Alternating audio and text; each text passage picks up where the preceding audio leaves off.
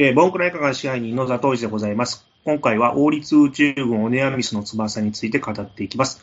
フルメタル中学のこの方たちご紹介します。はい、えー、長間です。よろしくお願いします。あ、どうも、あけみ列車です。よろしくお願いします。先月ぐらいですかね、長浜さんちょっと提案で、えー、10月28日からですかね、35周年を迎えた長編アニメ映画、王立宇宙軍オネアミスの翼の 4K リマスター版が、えー上映されるということで、はい。えーそのタイミングでどうでしょうかというお話があったので、はいえーまあ、語ってみようかということになりました。はい。うん、で、私、全然見てなかったんですけど、お二人とも当時、なんかご覧になって思い入れがある作品ということでいいんでしょうか？そうですね、あのーそんな特別ずーっと見続けてるわけじゃないけど、やっぱ面白くて、何年かに一回は見返すぐらい好きな映画ではありますね。僕もすごい好きです。好き。あ。ドキッと今ね、えリスナーさんが、ええ。ー、ジュンと今、えーー男性が主に、えーえー 尿漏れを。男性がねえー 男性が今、尿漏れを。を起こしましたよ。えー好き。うん。ジュワッつってね。えっとですね、いや、公開時はね、見てなくて、多分ね、小学うん。校、小学校ぐらいだったんですけど、僕はあのー新聞広告うん。で、お悩みの翼出てるので、めちゃくちゃ見たいと思って、でも、小学校なので、やっぱり、うん。映画館とかやっぱ行くすべもなく、うん。映画館っていうのが何だかも分かってなく、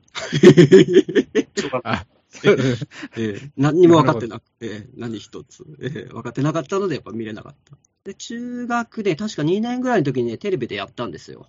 うん。うんそれで見てね、すごいやっぱり面白くて、えーそれで結構、えーなんか、見てますね、それからは、ちょこちょこ。こんぐらいな感じですね。うんやっぱり面白かったと思いましたよ、その時。うん。これはいい映画映えと。はい、映画えと、えうーん。僕は、やはり、その、1987年なんですよね、これ公開が。で、やっぱり小学生なんですよ。当たり前なんですけど、えー。僕と長間さんとね、あのーザトシさんが小学生、まあ、うん5、6年生ぐらいの頃、ちょうどその年の大長編ドラえもんが、のび太と竜の騎士、えーやってた時期。で、僕は、これたまたま劇場で見てて、で、それ多分ボンクラで1回か2回ぐらい話したと思うんですけど、エンドは幕の妖精と同時上映だったんですよ。そっか、エンドアか。で、そう、エンドアを見に行ったんですよね。母親と弟と3人で見に行って、で、エンドア目当てで行ったのに、その前に上映してるオネアミスに人がもうワンサと集まって、もう、オタクがなんていうんですか。ね、オタクが大きいお友達、お兄さんがもう立ちダメオ見タクが？うんね、本当にどうしようもねえなって思って、でもやっぱりこう隙間からチラチラ見えるその画面がとてつもなく面白くてですね、うんうん。なんかとんでもない映画が今こう公開されてるんだなっていうのだけ分かりました。で、やっぱりあの、ちっちゃいからちゃんと見れなくて、隙間からぴょんぴょん飛んで見るぐらいだったから、だから、いつか見たいなと思って、その後見たのがやっぱ僕も中学生ぐらいの頃で、まあ、衝撃を受けましたね、なんか。なんかあれですよね。うん。ちょっとやっぱ小学生で見るよりも中学ぐらいで見た方がなんか、来ますね。ね、なんかいい感じになる。あのーちょっと本編の話にちょっと触れちゃって申し訳ないんですけど、オープニングでやっぱこう成績が足りなくてね、あの軍に入れなかったみたいな、成績表が教えてくれたみたいな、ちょうどその頃やっぱ成績表に教えてもらってる側じゃないですか。お前はダメだぞっていう。ええ だからこう、すごい自分に身近に、まあ、もちろんし白継さんという主人公はあの全然できない子じゃなくて、もともとできる子のはずなんですけど、あの宇宙まで行っちゃうし、あのやっぱこう、普通の人間と同じこうで、できないこともいっぱいあって、成績がそんなずば抜けていいわけじゃないみたいな、あの導入部でガッと掴まれた感はございました。はい。あの、今回私初めて見たんですけど、おお。あの、タイトルを聞いた感じで、スター・ウォーズみたいな世界観で、なんか飛行機の空中戦がクライマックスの作品なのかなとぼんやり思ってたんです。うん。そしたらまあ、ちょっとね、それと違うっていう、うんうん。あの印象が違う。なんとまあ地味な話。物語に関しては本当地味で、あ最初見たとき頭にハテナついちゃって、うんううんん。で、3週目ぐらいから、まあ、面白いなと思って、おおすごいね。で、YouTube で落ちてるあの制作裏話とか聞いて、そのバックボーンを知ってから、ちょっと面白みが出てきたっていうか、っうんうん、うん。ああ。ていう感じはありました。そうですね。お話地味問題は、もうずっとね、皆さんから言われてるし、多分同業のプロの方も、なんでこんなものをお金かけて作っちゃったのみたいな、その意見も飛び出したっていう、当時、えっと、安彦義和さんですかね、ガンダムの。うんここんなに大々的にこんな普通の話やっていいのみたいな、そういう、なんかねなんかこうね、ウィキコメントが出てペディアにもね、書いてますよね。書いてますよね。ねうん、ただやっぱり、だからこそ、なんかこう、普通の人間が宇宙行ったらこんな風に感じるんじゃないかみたいな描写もすごいし、あとその、なんでしょうね。あの、やっぱ世界設定がすごくて、架空の世界をあそこまで見事に作り上げた映画はね、やっぱなかなかないですよね、あんな。文化とか、あの歴史をしっかり作ってるっていう。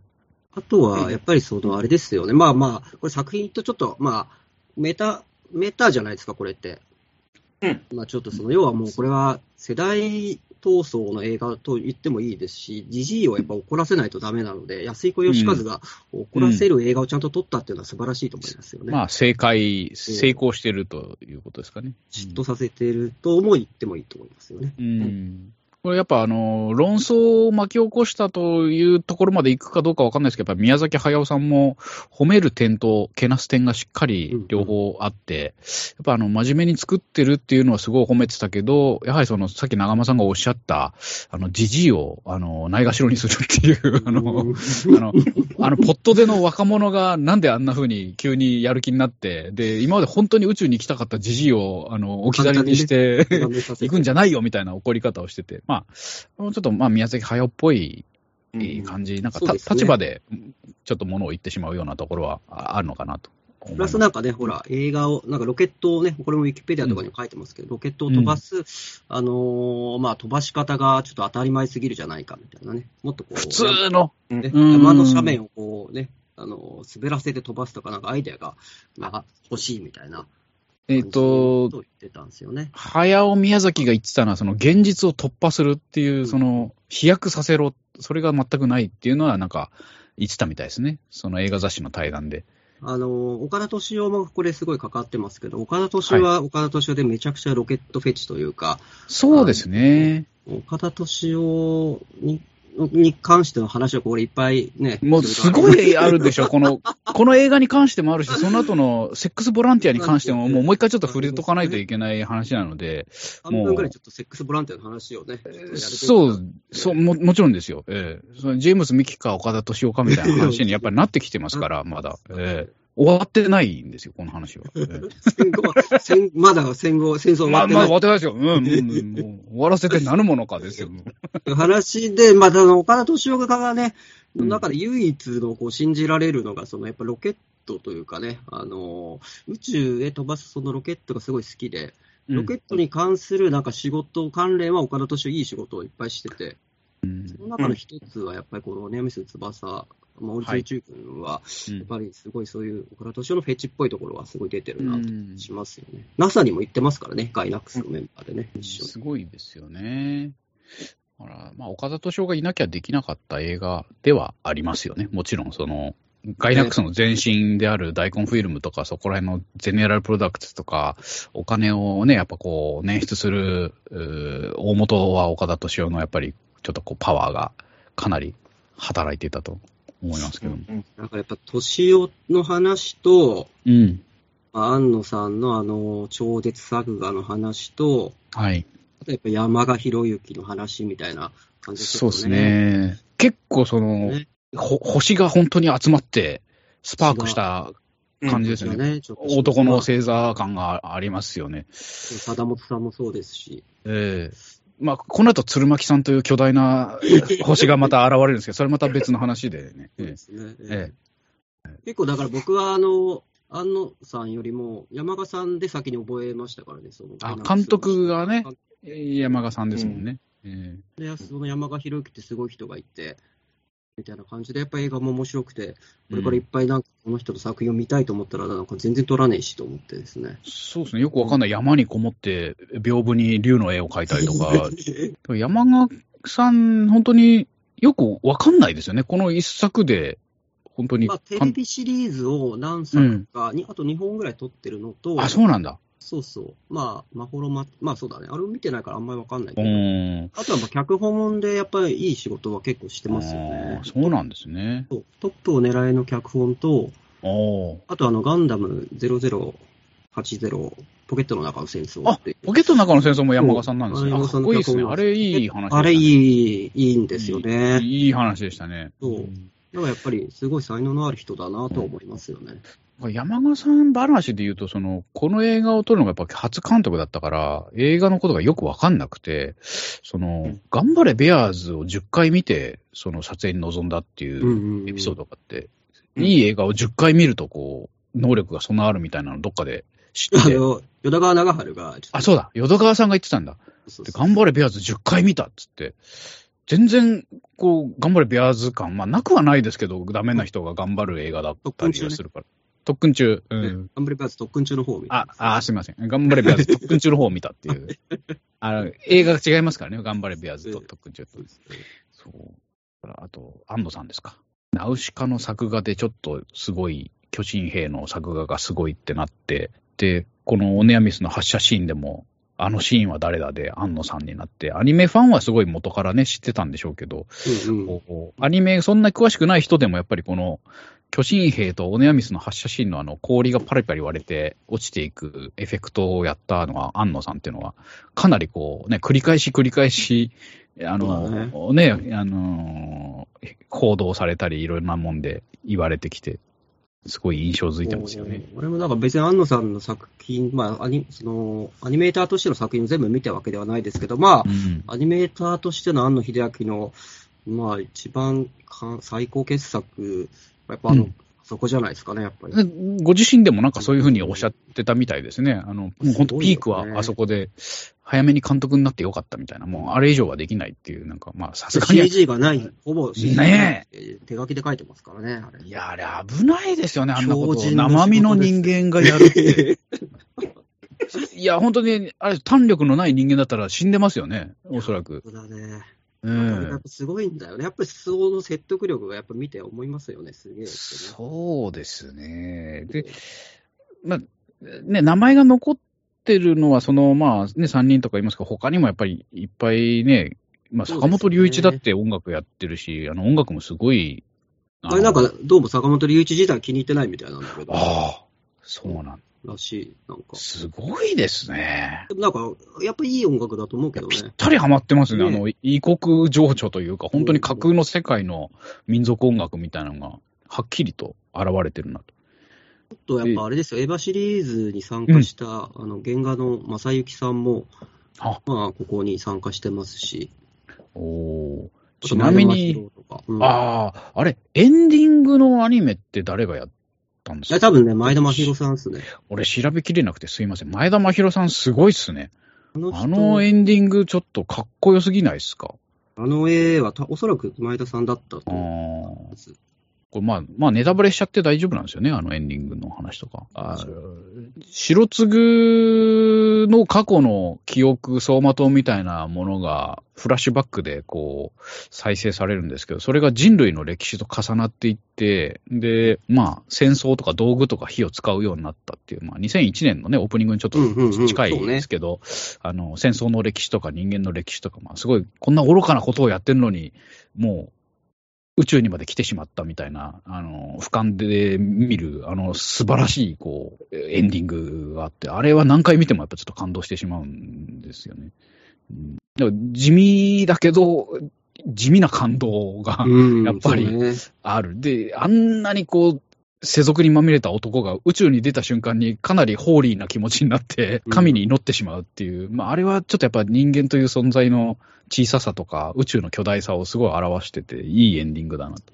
あそこで多分、こう、好き嫌いも分かれちゃう気もしますよね。ああ、そうそう。あれをね、やっぱり、何よ、そんな、なんか、ちんけな終わり方してんだっていう人もいるし、まあ、人間ってそういう風になっちゃうよねって思う人もいるし、私はすごい肯定的に捉えてますね、僕も。結構やっぱ肯定的に捉えましたね。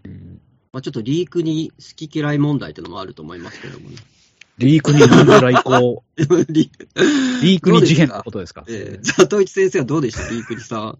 いや、あの、何回か見るうちに、うんあれ、冷静に考えたら、この人はあんまり性格良くないんじゃないかって、ちょっと思い出して。ちょっとめんどくさいよね。はいうんまあ正直ちょっとやっぱめんどくさいんですよね。やっぱりなんかこう、そ,、ね、そんなね、宗教の話ばっかりされてもやっぱきついなとは思いますよね。やっぱでもやっぱ、に入ってる可愛い女の子とかってあんな感じなんでしょうね。そうんやっぱああいう感じなんですよ、みんな。しょうがない。うん。えーリークに飲んでらいこさんのね、おっぱいの作画とか素晴らしかったですよね。プルンプルンって揺れてね。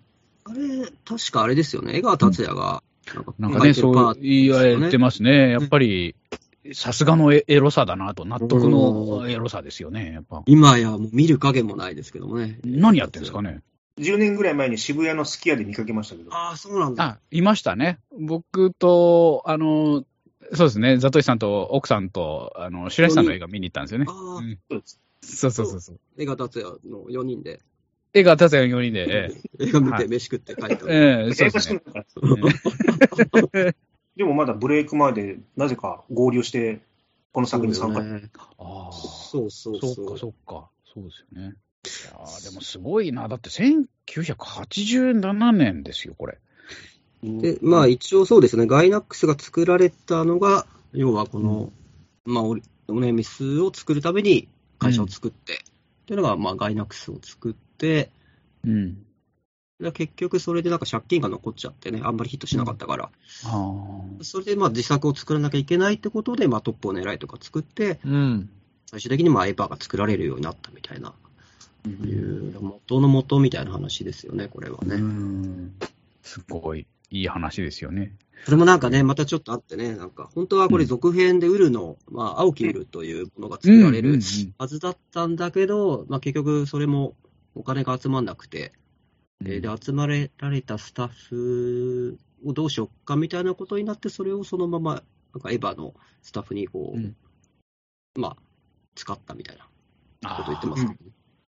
うん。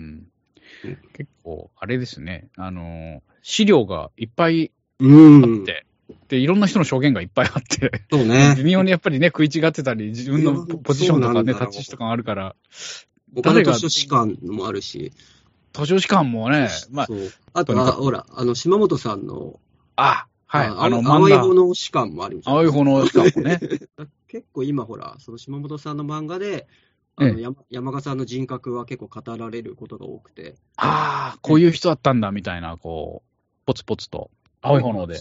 結局こう、人を動かす、うん。あのお金儲けのことしか考えてない、うん。えー男としてこう山賀博之が出てくるんですけど。おー。あ、いいですね、なんかそう。そう。大学時代にこう、安野さんとこう赤井高見さんと出会って、うんこの二人をこう手の内に入れておけば、これは絶対食いっぱぐれないみたいな感じで、おー。それでこう二人をこうオルグしていくみたいな。えまあ、それはそれですげえ面白いんですけど、面白いですね。ううんん。ちょっとでもなんかやっぱどうでした？僕はなんかやっぱり、なんか改めて昨日見てたんですけど、うん。あのーこれ、多分あのスタッフが皆さん24歳ぐらいで作ってるんですよ。うんそうですよね。やっぱなんかね、ちょっとやっぱ老成してるなというか、うん。ちょっとやっぱ冷めたスタンスで作ってる気はやっぱりしたんですよね。こんなにうん、なんかこう、ちょっと老成してるじゃないですか。うん、老成してますね。うんうん。むだからまあちょっとあそこの最後のクライマックスでのちょっと白継ぎにちょっとグッとは来るんですけども、うんうんうんうん。こんなにはしゃいでない作品よく作れたなと思ってですね。そうですね。なんか、ただそれもね、背伸びしてる感じにもないから、すごいですよね。なんか、本当若い人が、こう、ちょっと大人のふりして撮ってるわけではなく、かなり、なんか冷静に作られてるなーっていうのを思いましたね。この辺がね、もしかするとその山賀さんの特徴なのかもしれないですよね。ああ、山川脚本のうん。力なんですかね。なんか、やっぱり、ちょっとこう、売れ始めてて、いろいろスタッフも東京に呼ばれて、もうプロとして活躍してる中で作ってるから、やっぱちょっとこう、はしゃぎたくなるんじゃないかなと思うんですけど、うん全。然抑えてますよね。で、それまでは、あの、SF 大会とかでパロディとか、うちわ受けとか、そういったまあ、いわゆるこう、文化系のノリみたいなのをこう前面に押し出してたのを一切封印して、パロディとかは全くやらずに、新しい世界をちゃんと一から作り上げて、しっかり映画に落とし込むっていうのは、かなりすごいことだなと。そうね24歳ですよ、24歳。24何やってました？何長浜さん。俺はね、あのパチンコ屋でバイトしてましたね。そうですよ。僕と鍋の具で喧嘩してた時代でしょ、えそんな、隣の人と4ヶ月に1回殴り合いしてたような、そういう時代でしょ？隣の中国人と、顔覚えたからなって言われてましたよね。包丁、包丁を持ってこう、なんか、向こうがやってくるんですよ。それをこう、必死でドアを押さえながら、喧嘩してました。やめろ。男おいどんの話じゃない男おいどんか長浜さんの話ですよね。24歳の。いや、すごい。24歳でこんなことできないですよ、って。すごいですよね。あーまあ、もともとね、その、1984年ぐらいで、まあ、まあね、ナウシカとかに参加してるっていうのがまずすごいからね。ちょっとね、うん。大学生ぐらいの時に。本当ですね。ちょっとね。だって次、次の年が、アキラだ。翌年にアキラ公開。そうですね。だからもう、1988がアキラですかね。うん、もうちょっと日本アニメの黄金時代のトップオブトップぐらいなうん感じじゃないですか、ここら辺が。うん。確かに。そこに才能が思いっきり集結してた こんな贅沢な映画はないですよね。なんか、おお話とかその本編で言うと、あの、白津ラーダットという主人公は、えっ、と、声が森本レオさん。ドンピシャじゃないですか。ですね。だかね。らそれもあって、やっぱ老成した、ちょっと、印象をちょっとそうかも、そうかも。ですね。なんか若者っぽくない声と喋り方ですもんね。うんやっぱ本当にしらけているというか、そう。割と諦め ムードがああるというか。ね、なんかトーンとしてもう諦めムードをずっと持ってるみんな、はいまあ、あのーまあ、これはもう本当にこの話のテテーマではないですけど、なんていうんですかね、うんその、要は宇宙軍という役に、うんロケットを飛ばすという役に立たないことをなんで一生懸命やるのかってう。いうん話と、えー世間的にはやっぱこう、アニメというどうしようもないものを作ってるけど、なんでこれを一生懸命やるのかみたいな話がやっぱか、重なってくるんですよね、なんか。うん。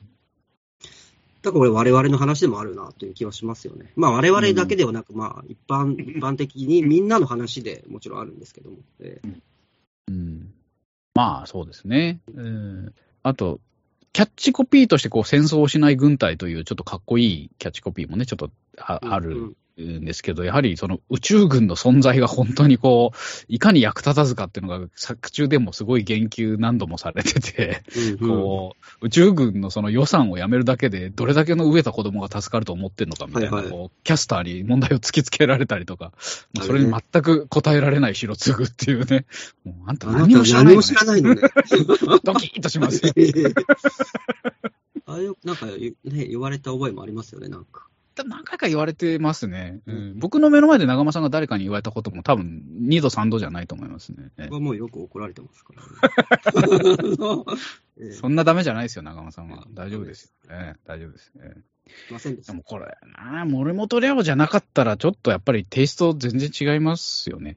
違ってたでしょうね、確かうに。ん。だから、他のちょっと似てる渋い声優さんとかでもやっぱ変わってただろうし、若い、ね、その、例えば、本当もう、神谷明さんとかね、あの、うん千葉茂さんとかだったらもうはいは もうずっと叫んでばっかりみたいな感じになっちゃう山田山田康夫とか。山田康夫とかね。まあでもなんか、いい加減なキャラクターとしては別に山田康夫でも、あ、いけんのかなありかもしれないけど、やっぱこんなにこう、落ち着いた、なんですかね、変なうムード、ん。ムードは出てないですよ、トーンというか。そうですよね。すごい仕事をやっぱりされたなと 思いますね、この白つぐらだと役。うん。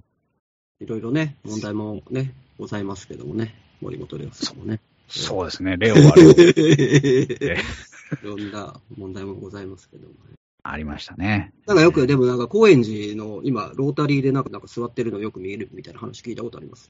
あ、そうなんですか、ええそうそうそう。そういう目撃をなんか聞い聞いたことあります。チューハイとか渡したら、なんか、白つぐらだとやってくれるかもやってくれるですね。白つぐやってくださいよ。白つぐって書を書くと思いますよ、なんか、ね。ああいううさうさんくさい、下北にいるうさんくさい奴らみたいな感じで、ね。ああなたの顔を見て、なんか、浮かんだ言葉を書きますみたいな。なるほど。元気が出る言葉を書きますっつって。おー、白つぐラーダットですと。我々は、つって。ああれはあれはと。あの、白継ぐラーダットですみたいな、こう、棒読みでわざと読む、あの、シーンあったじゃないですか。うんうんうんうんそこすごい好きなんですけど、あれで、やっぱりその、押し付けられたその原稿を読んではいたけど、いざ打ち上げられたら、ちゃんと自分で考えた言葉で喋ってるっていうのもちょっとグッとくるポイントになってて、うんあの、ね、自分の名前は言わないんですね。わ私は初めて宇宙に来ましたと。うんうんあの初めての人間ですと。でもうすごいこう、あの、本当経験なクリスチャンみたいな感じで喋り出すんですけど、そうですね。あそこはすごいやっぱり良かったなと思って、えーちょっと別の漫画の話なんですけど、あの、プラネテスという宇宙に行くうん宇宙はい。のゴゴミ拾い屋さんの漫画がありまして、まあ、もしかしたらオネアミスの翼に影響を受けてるのかなと思われるシーンとかがまあちょっとあってですね、それはやっぱり主人公が、あの、宇宙飛行士に憧れてたんだけど、宇宙飛行士にはなれなくて、あの、スペースデブリっていう衛星軌道上でゴミを回収するゴミ屋さんになってて、本当は木星に行きたかった。で、木星王冠船の、えっ、と、パイロットになるために、とんでもないこう訓練とかをして、あの、頑張るっていう、まあ、最終的に行くことになるんですけど、行く途中でやっぱりこう、宇宙に出ることによって、こう、宇宙の巨大さに飲み込まれて、こう、ちょっとこう、物の見方がわからなくなるみたいな、こう、うんうんうん。でやっぱり宗教的な、あの、感じに入っていくっていうシーンがあってですね。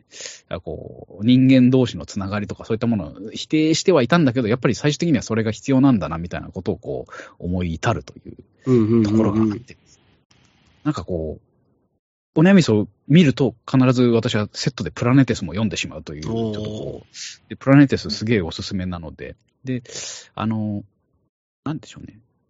白継が、これも話飛び飛びになって申し訳ないんですけど、マティという、あの、同僚と市場かなんかを歩いてて、ちょっと申し訳ないっていう時はやっぱちゃんと謝った方がいいんじゃない皆さん。申し訳ありませんでした。ええ、話が飛び飛びになってしまって、ええ、大変 申し訳ありませんが、えー一つ、ちょっと話を飛ばします。ちょっと、あさん、ちょっと、ごめんなさい。どうぞどうぞ続けてください。すいません。いいでマティというね、同僚がいて、あのー市場で二人で話しながら歩いてて、その、本当に俺たち必要とされてんのかなみたいな。俺、たまにここにいていいのかどうか分からなくなるよみたいな、えー白継の悩みにマティが、その、やっぱ誰かしら役割があって、誰かにこう必要とされてるからそいつはここにいるんじゃないか。だから必要とされなくなったらいなくなっちゃうんじゃないかと。それぐらいだと思ってるんだみたいな話があって、すごい、それも結構深い話なんですけど、うん。この漫画のプラネテスでも、こう、まあ、この宇宙に俺に関係のないものなんか一つもないんだっていうセリフがありまして、で、これはやっぱりその、主人公が木星王冠船で木星到達の時のスピーチに、これを絶対言えって館長から言われる、あの、すごいいいセリフで、あのーまあ、ね、こう、直接にしろ間接にしろ、やはり同じ宇宙、ユニバースにいるという、まあ、ちょっとスピリチュアルな話になってしまいますけど、うんうんあ本当に全く微塵も関係ないものはないんだよということですね。まあ、積極的に関わっていいものと関わらなくていいものはいっぱいありますけども、うんまあ、あるものはあるんだと。そこに存在するものは存在するんだという、あの、考え方ですごくこう、やっぱ宇宙をテーマにするとどうしてもそういう方向に行ってしまいがちで、もう描かざるを得ないのかなと。思いましたうんうんうんはい。あ、でも僕もあのーやっぱあのシーンはすごい強烈に覚えてます。そのマティとのあの会話はやっぱりめちゃくちゃ印象に残って、うんあそうそうかな、なんでこの金物屋が存在してるかっていうと、あ、そうそうそうそそれを必要としてる人間がいるからだと。でうん必要としてないものは、あーこの世には存在しないんだみたいなことでちょっと救われるう。ところはちょっとありますよね。あれはありますね。うん。そこの会話と、あとあのーあの人ですよ、その宇宙軍のあのーまあ、蝶の、あのメガネかけたおおじさん、大臣でしたっけ、あの人がやっぱりその、はいあのー白継になんかこう、歴史について話をするシーンで、結局なんか、歴史っていうのは、あのー破産に向かって突き進むゲームだと。うん。一方通行で、もう戻れないみたいな。で、まあ、もう後悔してると。それは何に後悔してるかというと、歴史について、を学んだことについて後悔してるみたいな、うんすすげえベラベラ喋るシーンがあるんですけども、うんそれはね、やっぱりすごい。で、結局なんかこう、人はどこの位置に立つ、その立ち位置をどこにするか、みたいな、こう、そういうことを話すシーンはね。ありましたね。。あれやっぱすごい、なんかこう、印象に残りますよね、なんか。残りますね。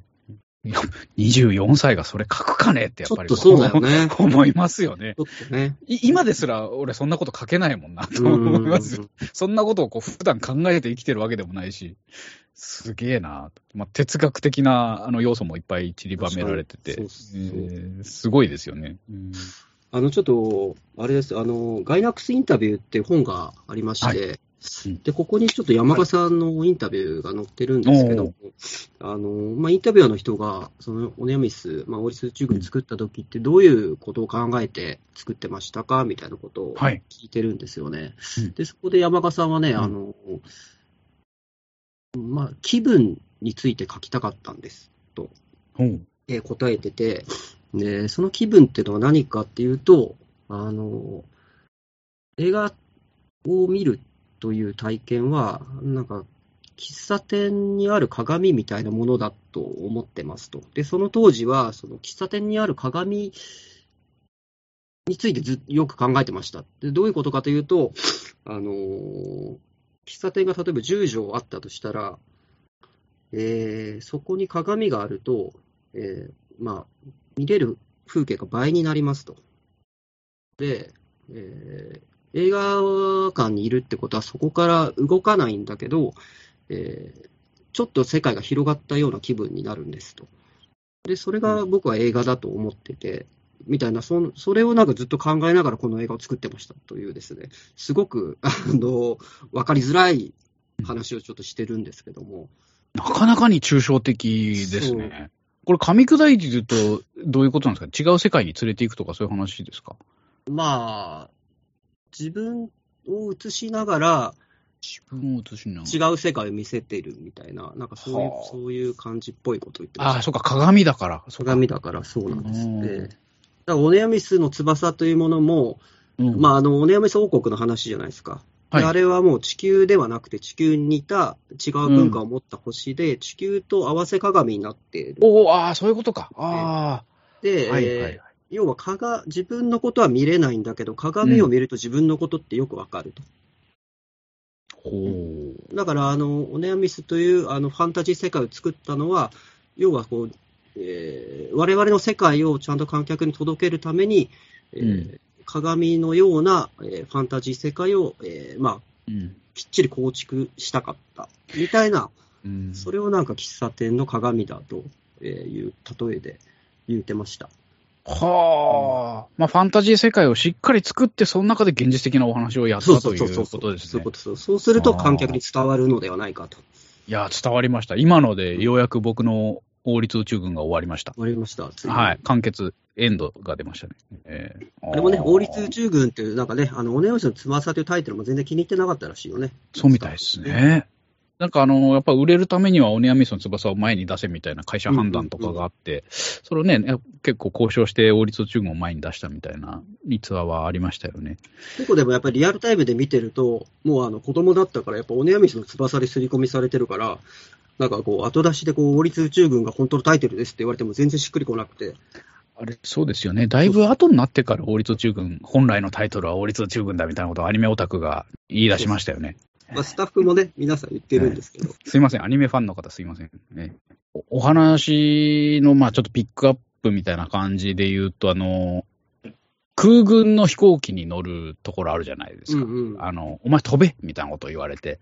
うんで、あそこの飛行シーン、あの、今は結構何回も見てるし、いろんな映像とか CG 処理とかの飛行シーンを見慣れてしまったので、そんなにはちょっと感動しないんですけど、初見の時にやっぱちょっとびっくりするぐらい感動してですね。で、あの、雲の雲海を突き抜けて、あの、雲の上に出るところとか、あの、描写とかが本当に実写みたいだなと思って、もう素直に感動してですね。ちょうど、そのあたりで、あの、あの、千葉と福岡を飛行機で行ったり来たりするみたいな時期があったんですよ。あのうん帰省帰省のために福岡に帰ったりとか。それはやっぱりあの、雲の上をこう飛行機で初めて飛ぶ体験をして、あすごい、あの、オノヤミスの翼ってすごいなって、その、フィードバックしてですね、楽しんで見てた記憶がありまして。なるほど。はい。あんなにこう、見てきたように飛行機とか戦争とかね、宇宙とかの話を作画できるっていうのは、ちょっとすごいなと。すごいね。まあ、ちょっとやっぱファンタジー世界でこう言語まで作ったっていうのは、やっぱちょっと異常ですよね。すごいです。うん。すべてこの、この小道具にこだわりがあって、あれ面白いよでね。ね、あの、お金もね、あの、こう、スティックみたいになって、丸三角、四角みたいな感じでうん自販機に入れてったりとか。ですよね。あの、またお金をね、リークに飲んでライコがブーツに隠してるあそのうなんだよ。ところがね、あれがすね、げえいいもういいいいんですよね。もう、ああ、世俗にここはまみれてるんだ、みたいなね。あそこの方もちょっとまみれてんじゃねえのかっていうね。いやそんなこと思うんですあ、なりませんか？ええすいません。ちょっと横島な気持ちで見てました。ええいや、なんかあそこすごくいいですよね。いいよね急になんかスノッブな感じというか、もまあ、う、そのいかになんか、ちょっと、ね、生活感の、この、生活感ね、うんうんもう、やっぱお金はそういうところ隠しちゃうんだなっていうね。そうですね。うん。人々にね、こうなんかこう争いをやめなさいとか、愚かな過ちをみたいな説いてるその口で、あのやっぱりお金を取られるは、ことうんええはやっぱり、あの、お金はもう、がめつく守っちゃうっていう、うんあの、ひ皮肉なところがね、うんちょっとゾクゾクッとしますね。あそこすごいいいシーンですね。うんあれを、その繰り返しになりますけど、24歳が考えつきますか？そうよね。すごいな。なんかね、ななんかのインタビューでね、あのーまあ、あそこのシーンではないんですけど、その、この映画はもう成功するみたいな、いうふうに思った、山賀さんだったかな、誰かが言ってたんですけども、思ったのは、は白継がその、まあ、うん宇宙飛行士に立候補して、訓練して、どんどんどんどんこう、まあ、祭り上げられていくじゃないですか。英雄的な感じで。そこで、あの、ワンシーンだけね、なんかね、髪を切るカットを入れてるんですよね。うん。でその時に、いいなんかもう、やったとこのシーン思いついた、俺たちすげえみたいな感じになったって言ってて。それをなんかやっぱその、岡田敏岡田敏夫ですかね。夫 BS アニメやで、まさにその通り。うーん。そうだよね。なんか多分心情の変化と日常の一ワンシーンのマッチングみたいな感じなのかな。まあ俺もちょっとはっきりわかんないけど、なんかそんなことやったったみたいな。俺たちはやったったと。ええ全然印象に残ってなかったですわ。それ言われて、あ、そういや、そんなシーンあったかなーって。まあ、た確かに切ってましたね。印象的なシーンではあ確かにないないけど、それをこう、差し挟める俺たちってすごいぜ、みたいな、まあ、そういう、それをなんか思いつけた自分たちが、なんか、すごいうん、褒め、褒め褒め もっとチヤホヤしてくれって。ー まあ、ちやほやされるべき作品だってありますよ。まあもちろん思いますけどね。ええねあの、頼りに、唯一頼りになる博士、うんうん中盤で退場しちゃうじゃないですか。うん。あそこなんかちょっと七人の侍の林田平八、千秋水さんがやった人が、こう、一番ね、あの、うん いてほしいやつがいなくなるみたいな、あの寂しさとか不安をちょっと覚えましたよね。うん。そうね、あの死に方もまたね、ちょっと、まあ、あの、皮肉な死に方をしましたよね。一人だけ逃げ出して。なんか、ああそこら辺あたりから、すごい物語がこう加速して、そうですね。り出して、はい。あのーまあ、派手なアクションもどんどん増えていくというか、あの、で、打ち上げの、そのバックボーンというか、あの、陸軍の管轄離れて、国境すら越えた武装地帯で打ち上げをどうやら行われるらしいみたいな情報が入ってきて、すい。ごい危ない背景がちょっとね、こう浮かび上がってくるという。結構、だからその、あれと重なってくるんです。これもまあさっきの話と、うん。えーまあ繰り返しになりますけども、はい。その、要は大根フィルムで、こううん。アマチュアだけでやってたものが大人の世界に行って、大人の事情にどんどん巻き込まれていくみたいな話とちょっとうんまあ重なってはくるんですよね、なんかね。ああ、そっか、そっか。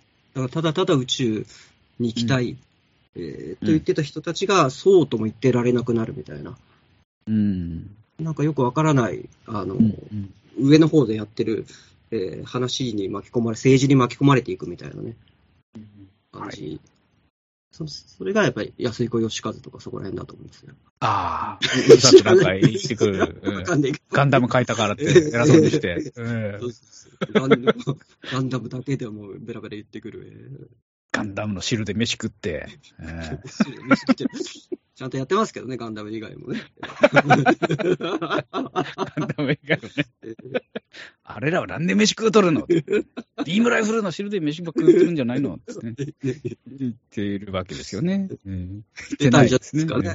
ダイナックスの中では言ってたんでしょうね。ああ、なるほどね。うん。いや、でも本当、あの、えー先ほど長間さんがおっしゃってた、あの、喫茶店の鏡の話にちょっとつながりますね。なんか、げ現実を少し反映しているシーンなのかなって。で、こう、ただやっぱそういった、あの、自分たちの手の届かないところで行われている空中戦のさなか、打ち上げが成功して、みんなその瞬間はあっけん取られて動きを止めるというシーンがとてもうん的で、やっぱりすごいことを成し遂げたっていう、あの、すごくいいシーンですよね。こうそうですよね。ひょっとしたら戦争をと止める力があるんじゃないかと一瞬参画させるような、ちょちょっと素敵なシーンでもあるし、宇宙に行くということは、この人間がこうね、愚かなことをやりつつ、また、あの、汚しに行ってしまったんだみたいな悲劇でもあるけど、何かこう一筋希望もあるんじゃないかと思わせる、すごくいいシーンだなとそうですね。うんもしかしたら、すごいことをやってるんじゃないかというね。そうですね。えーだからもう、えっと、まあ、戦ってる場合じゃねえぞみたいなの気持ちに、やっぱり一瞬はさせてるわけですからね。こう、うんうんなんか宇宙に行った飛行士で、やっぱり何人かそういうふうに、こう、地球の光を見て、その国境とかが本当にバカバカしく思えてきて、うん国があることによってお互いをこう威嚇し合って、その力を存分に発揮できてないっていうのがしっかり分かったと。だからやっぱりこう戦争とか本当にバカバカしいって言って帰ってくる宇宙飛行士もやっぱり何人かいたという話なので。結構やっぱ宗教に目覚める人もね、宇宙飛行士の方います。結構いますよね。なんかしょうがないというか、そこにすがらないとやっぱ宇宙では生きていけないんじゃないかなという、ちょっと気はしますけどね、こう。うん。何も頼るものがやっぱり宇宙にはないですからね。うんうんうんうん。あの地上だったら、こう、いろいろ人との触れ合いとか、物質的な恵みとかもあるんですけど、やっぱり宇宙空間に、やっぱりああいう宇宙服と宇宙船でポツンと放り出されると、何にすがればいいのか、やっぱちょっとわかんなくなっちゃいますよね。やっぱ精神的なものとか、もう無理やりにでも神様を作り出さないとそうかもね、本当ダメなのかな、と思います。あと、なんだっけ、ライトスタッフっていう映画が、うん、そううね。ん。制作中に、オニアミス制作中に見に行ったら、話がちょっと被ってるんで、どうしようと思ったけど、出資の話になって、ライトスタッフっていう前例があるからっていうことで、話が進みやすかったっていう。そうなんだへーおー。敏夫がライトスタッフね、大好きなんですよね、確か。ああ。ライトスタッフとセックスが大好きっていうそうですね、岡田ことですよね。。敏夫はええええセックスも好きだけど、セックスの日記をつけるのも好きっていう好き、。そうなんですよ。えとにかく。童顔度とかね、巨乳度、床上手度、便利度などを A から C でランク付けするんですよ。ねやばいっすよ。やばいよ、それは。ね処女なのに、体のうねりが収まらず、ベッドの上で、もう最高じゃないですか。いや、すごいな、本当に。そんな細かいんだ。すごいですよ。でオネアビスの設定資料並みに細かいじゃないですか。だからそうなんですよ。設定資料集じゃないですか。設定しろ岡田敏夫、セックス設定資料集じゃないですか。ええそうですね。岡田敏夫の翼ですよ。本当だね。すごい。えええーオニアミスの話にちょっとね、戻したいですね。ああ、そうかえ。オネアビスでは出てこねえんだ、そういう話は。ー確か出てこなかったと思いますね。えーあ打ち上げの、その、直前の緊迫感が、そのまあ、戦争ももちろん行われているっていうのもあるんですけど、その、自分の軍隊が故意に打ち上げ時刻を漏らしている可能性が、こう、ある。うん。そういうのが分かって、情報局に内密で打ち上げを繰り上げるっていうシーンがあってですね、それでもう全然みんな寝てたり仮眠中なのに叩き起こされて急いで準備するっていう、あの緊迫感はもう最高で、もう、あれはやっぱ盛り上がっちゃいますね、何回見ても。あそこそうね。えでもそっか。でもライトスタッフ、ライトスタッフって何年だっけ？83年。あれだ、その、おねやみしの企画が立ち上がる、もう本当直前ぐらいか、同じ時期ぐらいだよね、それね、確かに。あなるほど。ライトスタッフのいい映画ですからね、すごい。ライトスタッフはかなりね、いい映画と聞き及んでおりますが、ちょっと見たことがないので。これもあれ、宇宙に行く話？宇宙の、えーまあ、そう、宇宙に行くメンバーに選ばれて、宇宙に行こうとする人たちの話と、うんまあもう一人、そのちょっと性格とかいろいろ難があって、めちゃくちゃ才能があるんだけど、うん宇宙に、えー行くメンバーに選ばれなかった飛行機乗りの男の話。おー。まあその人がまあほ主人公なんですけど、ええその人は、あの、一人であの音速の壁を破ろうとするんですよね。おー。そういう人と、その宇宙に行こうとする、そのグループと対比させながら見せてる。はあ、ああ、すごい。うん。あ、それは面白そう。音楽ビルコンティでね。のビルコうンティの。ん。うん。ちょっと今度見てみます。小倉敏夫がすげえ好きなんですよ。ああ、岡田としてはでもセックスの方が好きだと思いますけど。ねライトスタッフよりもセックスの方が好きなんじゃないですか。え正しい資質を持ってるってことですね。え そうそうですよ。セックスに関するセックスに関する、もう、セックスボランティアですから。セックスライトスタッフ。ええセックスライトスタッフですね。本当ですチンポがちょっとよよくわかんないですけど、ええそのちょっと日記が今度出版されると思うので、えちょっと楽しみ、楽しみです。えええそうですね。で、で、何です？かだからちょっと、ザトイ先生の話をちょっとやっぱ聞きたいですよね。そうですね。本当、作品と同じ量ぐらいのそのメイキングうんうんの映像をうん見て、うんうん。それで初めて面白みが伝わるんじゃないかな。やっうんうん。ああ。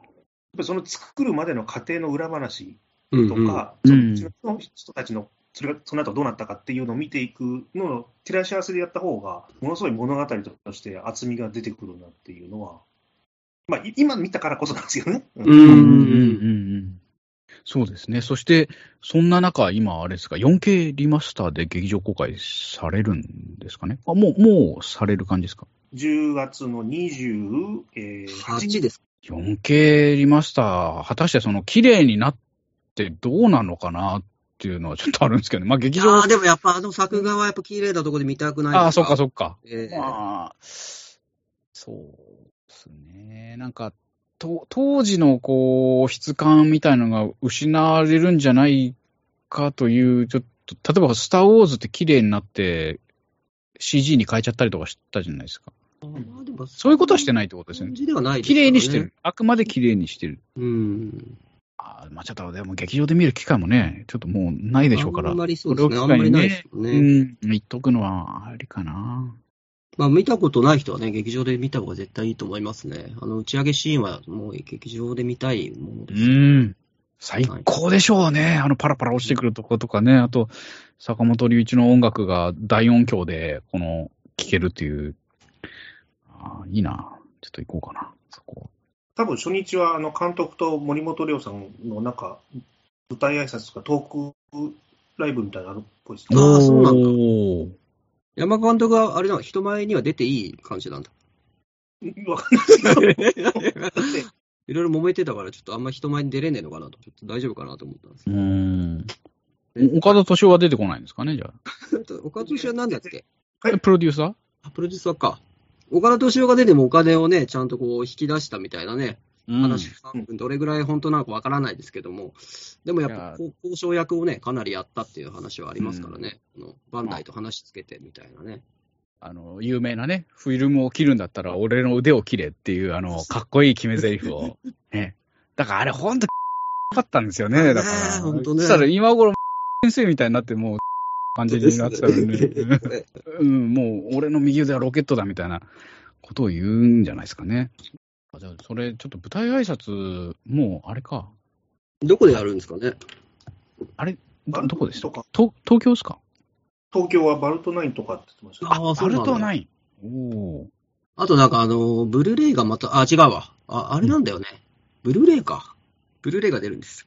設定資料も、その、じゃあ、あボックスみたいな感じで、確かなんかそ込の、み込みで。そのブルーレイ化の予約がなんかして、またちょっと毎回そのお悩みってすすげえやっぱボるんですよ。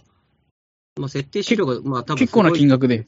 多分1万ちょいぐらいうん。金額。まあまあ、しょうがないのかなっていう気もしますけども。うん。大人だから買ったろうかなと思ってるんですけどもね。まあ、そうですね。買えなくはないから、えねえ。ちょうど本当ターゲットに今されてる状態ですよね。金あるんでしょ？みたいな。金はそんなないけど、まあ1万だったらね。そうそうそう。3前万とかだったらきついなと思うけど。うん学生時代よりはちょっと余力あるっしょみたいな、そういう、あのー商売が我々を取り囲み始めましたね。囲み始めましたね。まあでも、ええみまあ、読まないよね、買っても。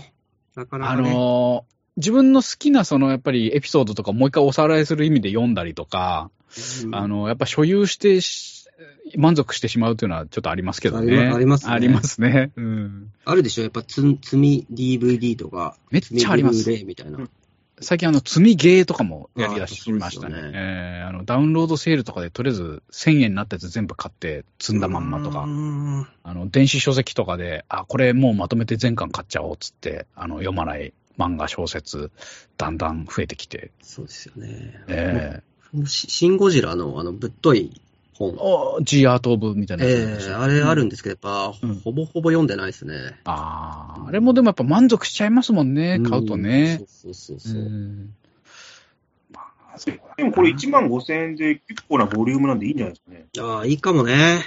うん1万5000円か。長尾さん買って安心買おうかな。安心しようかなうん。安心をしたいんですよ、そろそろやっぱり。ずっとやっぱ安心してないから、も心安らかに眠りたい、今日ぐらいは。ええうん寝れないんで。ええ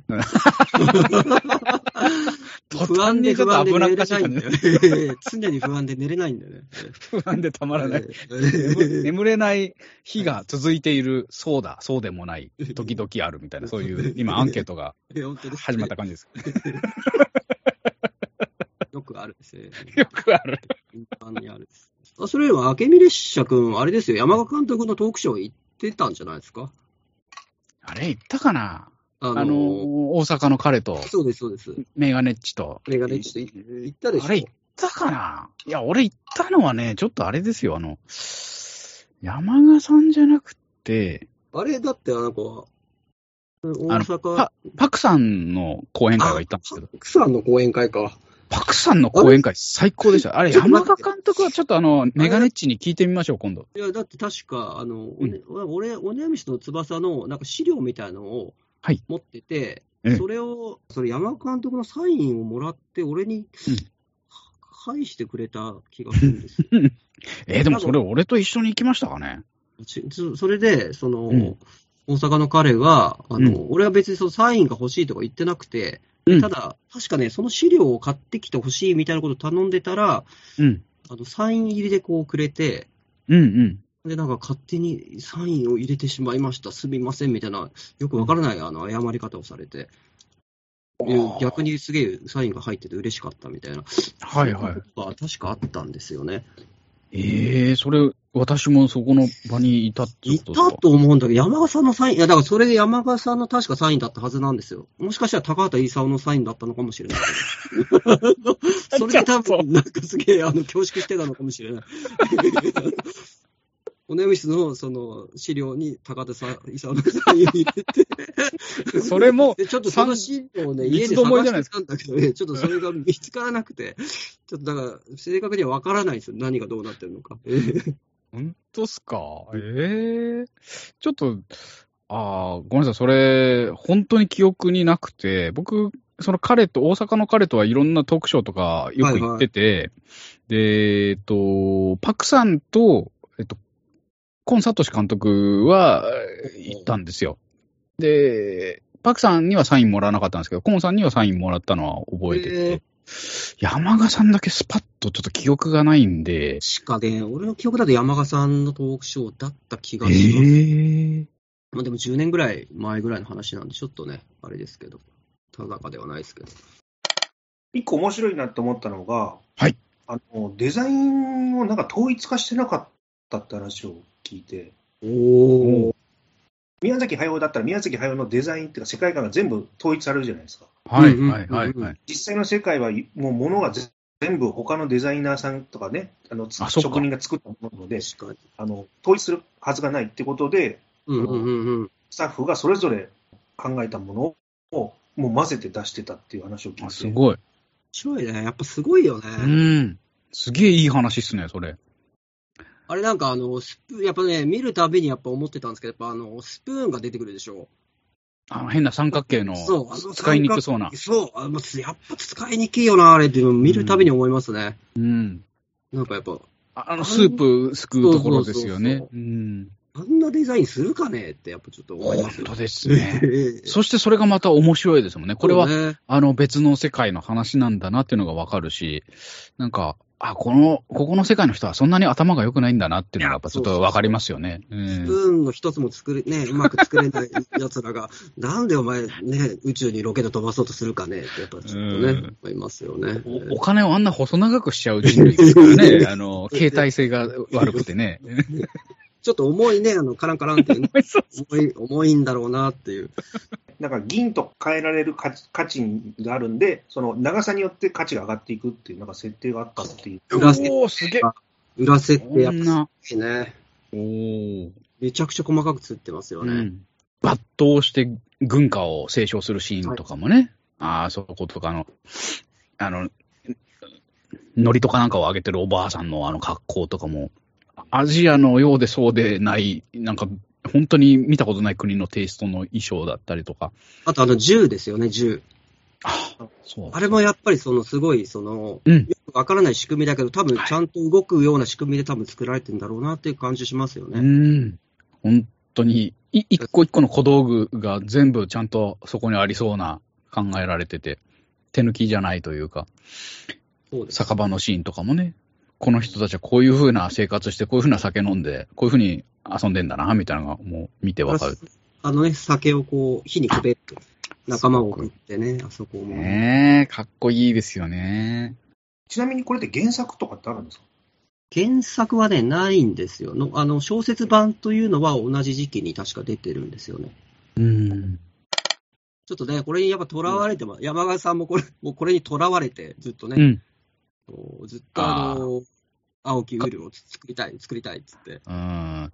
これ、やっぱりあの、あれですよね。長谷川和彦監督の次回作問題にもつながる、もう、引退宣言をしないとダメだと思うんですよ。ああ。周りも迷惑するし、何しろ本人がやっぱりメンタルとかがどんどんおかしな方向に、いびつな方向に行くわけでしょ。やっぱり作れてない自分との、向き合うっていうのはやっぱすごい作業だから。うん。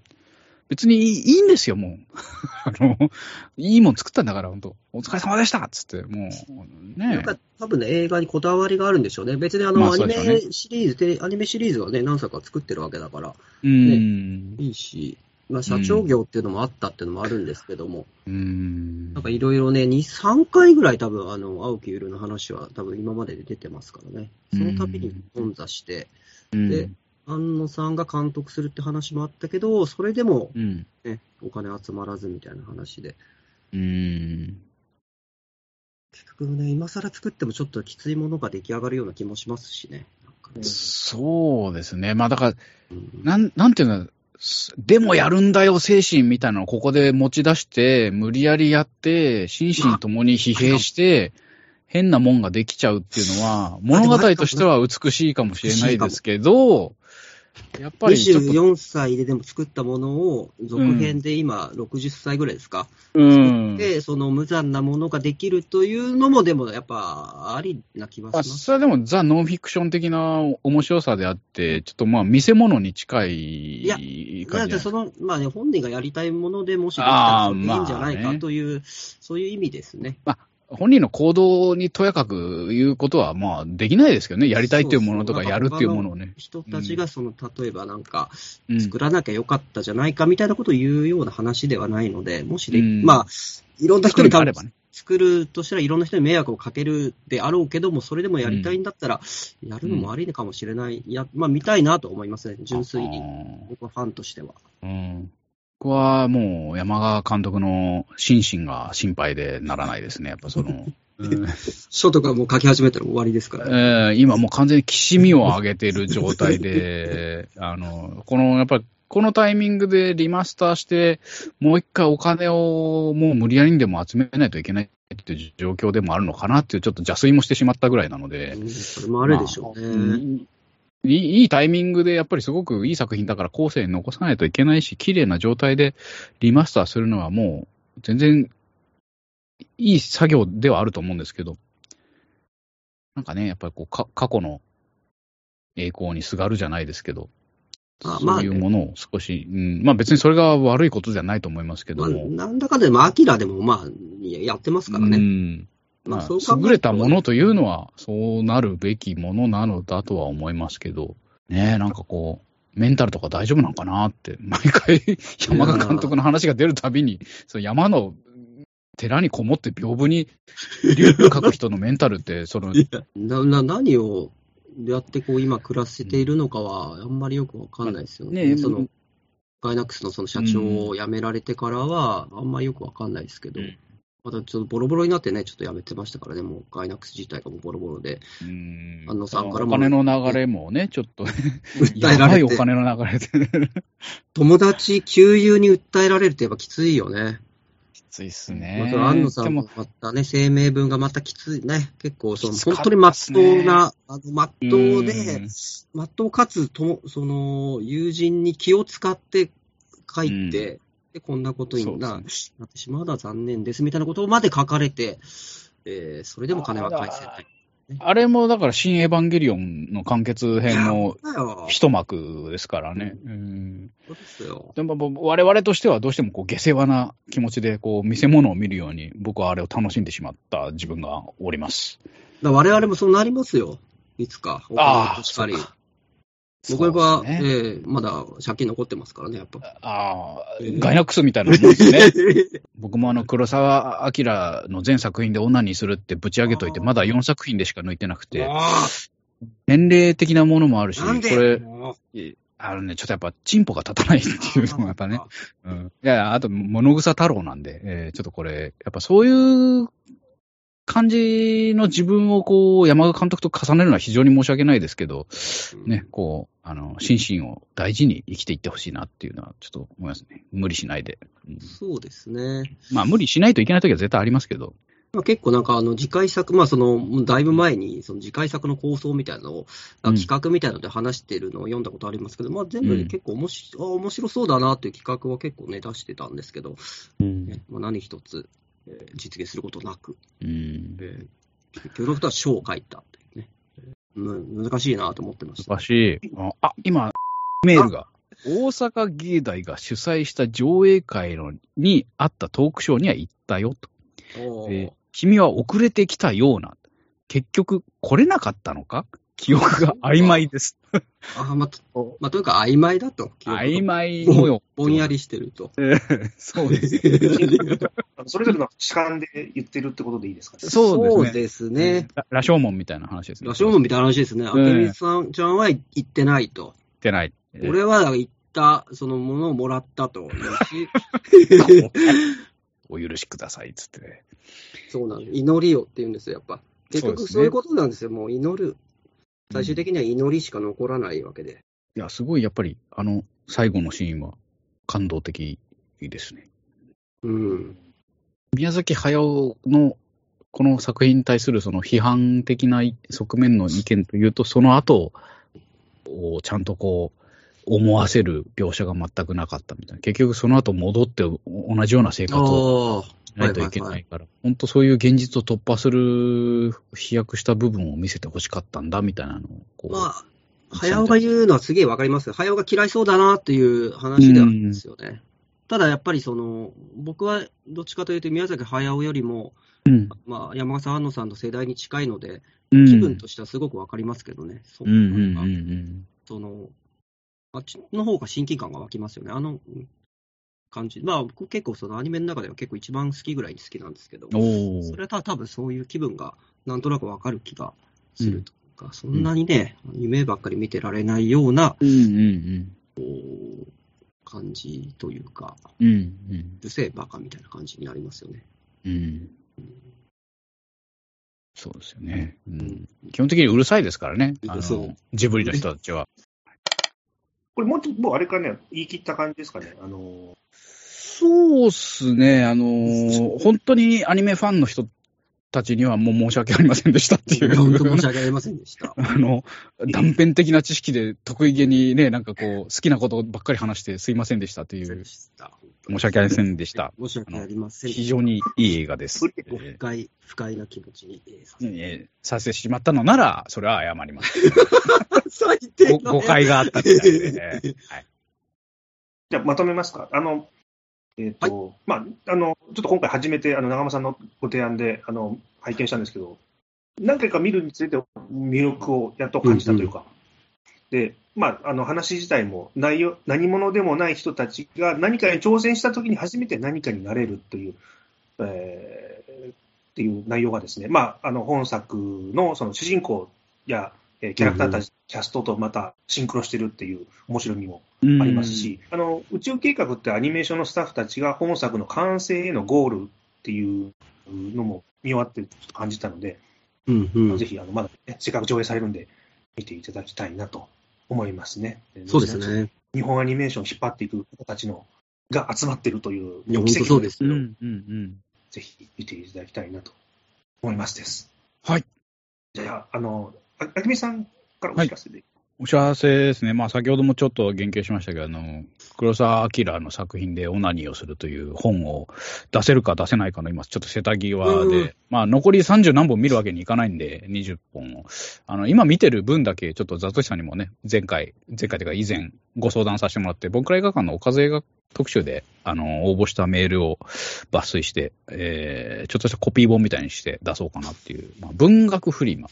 東京35という、あのまあ、同人誌即売会ですよね、文芸誌の。そこに、あの、私と長間さんと香港のホヘイネブさんの3人で売り子として、ちょっと並んでですね、で、本を売ろうかなと思っております。で、私以前 AV の助監督やってた時のブログがあって、それを電子書籍にしたのがあって、まあ、それずっと売ってるんですけど、それも、あの、今回持っていこうかなと。で、中間さんも以前書いた小説があるので、あれって CDR 残ってるんですか？まあ、そうで、まあ、今回ちょっと、あれはまあ、ちょっと占い、占い感じで。ちょっと占い感じで、ちょっとやっぱ、時代そぐわないくなってきたんでね、やっぱ。あ、アップデートされてない感じの。ええ、ちょっとね、あの、なちょっと、あれは一回やめて、うんうんうん、えー、まあ別の企画を今。まあうん、はい、今、えー、まあ、これ11月20日にあるんですよね。はい。フリマ、あですよね。まあちょっとあの、次のやつには間に合わないんですけども、次にやる、うん、まあその1年後ぐらいにやる文学フィルムに合わせて、うん、えー、今書いているやつの、まあなんかチラシぐらいだったら作れるかなと。ああ、はいはい、予告の、ね、やりますよみたいなぐらいのを作って持っていくぐらいですね。うん、あとは売り子として参加します。はしゃはしゃいじゃおうかなと思って。あ、いいですね。やっぱりはしゃいでこそですからね。うん、えー、もう生命の輝きをちょっとね、ね。えー、見せていただきたいなと思ってます。で、あの、あと、香港のホヘミデブさんも一応準備してる作品はあったんですけど、今回はちょっと仕事が忙しくて間に合わないということで、まあ、長間さんと一緒に。あれですよね、合同で、はい、あの、準備はしてるということで、あの、まあ、コロナがね、やっぱりまだ全然終わってなくて、第8波ぐらい、もしかしたらぶつかるんじゃないかなと思ってるんですけど、あの、無理にね、あの、来てほしくないので、体調が万全な方はぜひ来ていただきたいという感じです。で、えっと、それに関して、えっと、11月20日のちょっと前の11月12日に、あの、ツイッターのスペースを使って、どんなイベントにするかとか、ちょっと雑談トークみたいなのも交えて1時間ぐらいやろうかなと思ってます。うんうん、でそれが11月12日の、えー、夜9時を予定しているので、もしあのツイッター開いてなんか上にポコンって出たら、あの、参加していただきたいなと。あの、録音するんで、まあスピーカーになるのはなりづらいかもしれないですけど、あの、こちらもちょっとそこら辺は配慮しないとなと思ってるんで、あの、ちょっと進めていきますが、配慮しつつ、えー、よかったら聞いてくださいという感じですね。お願いします。ということで、えー、今回はオネアミスの翼について、あ、王立宇宙軍オネオネアミスの翼について語りました。王立宇宙軍をね、省略するとね。怒られああ、やばいですね。ちあゃんとの怖いですから。謝った方がいいんじゃないですか、これ。謝った方がいいですね。えーありがとうございました。ありがとうございました。ありがとうございました。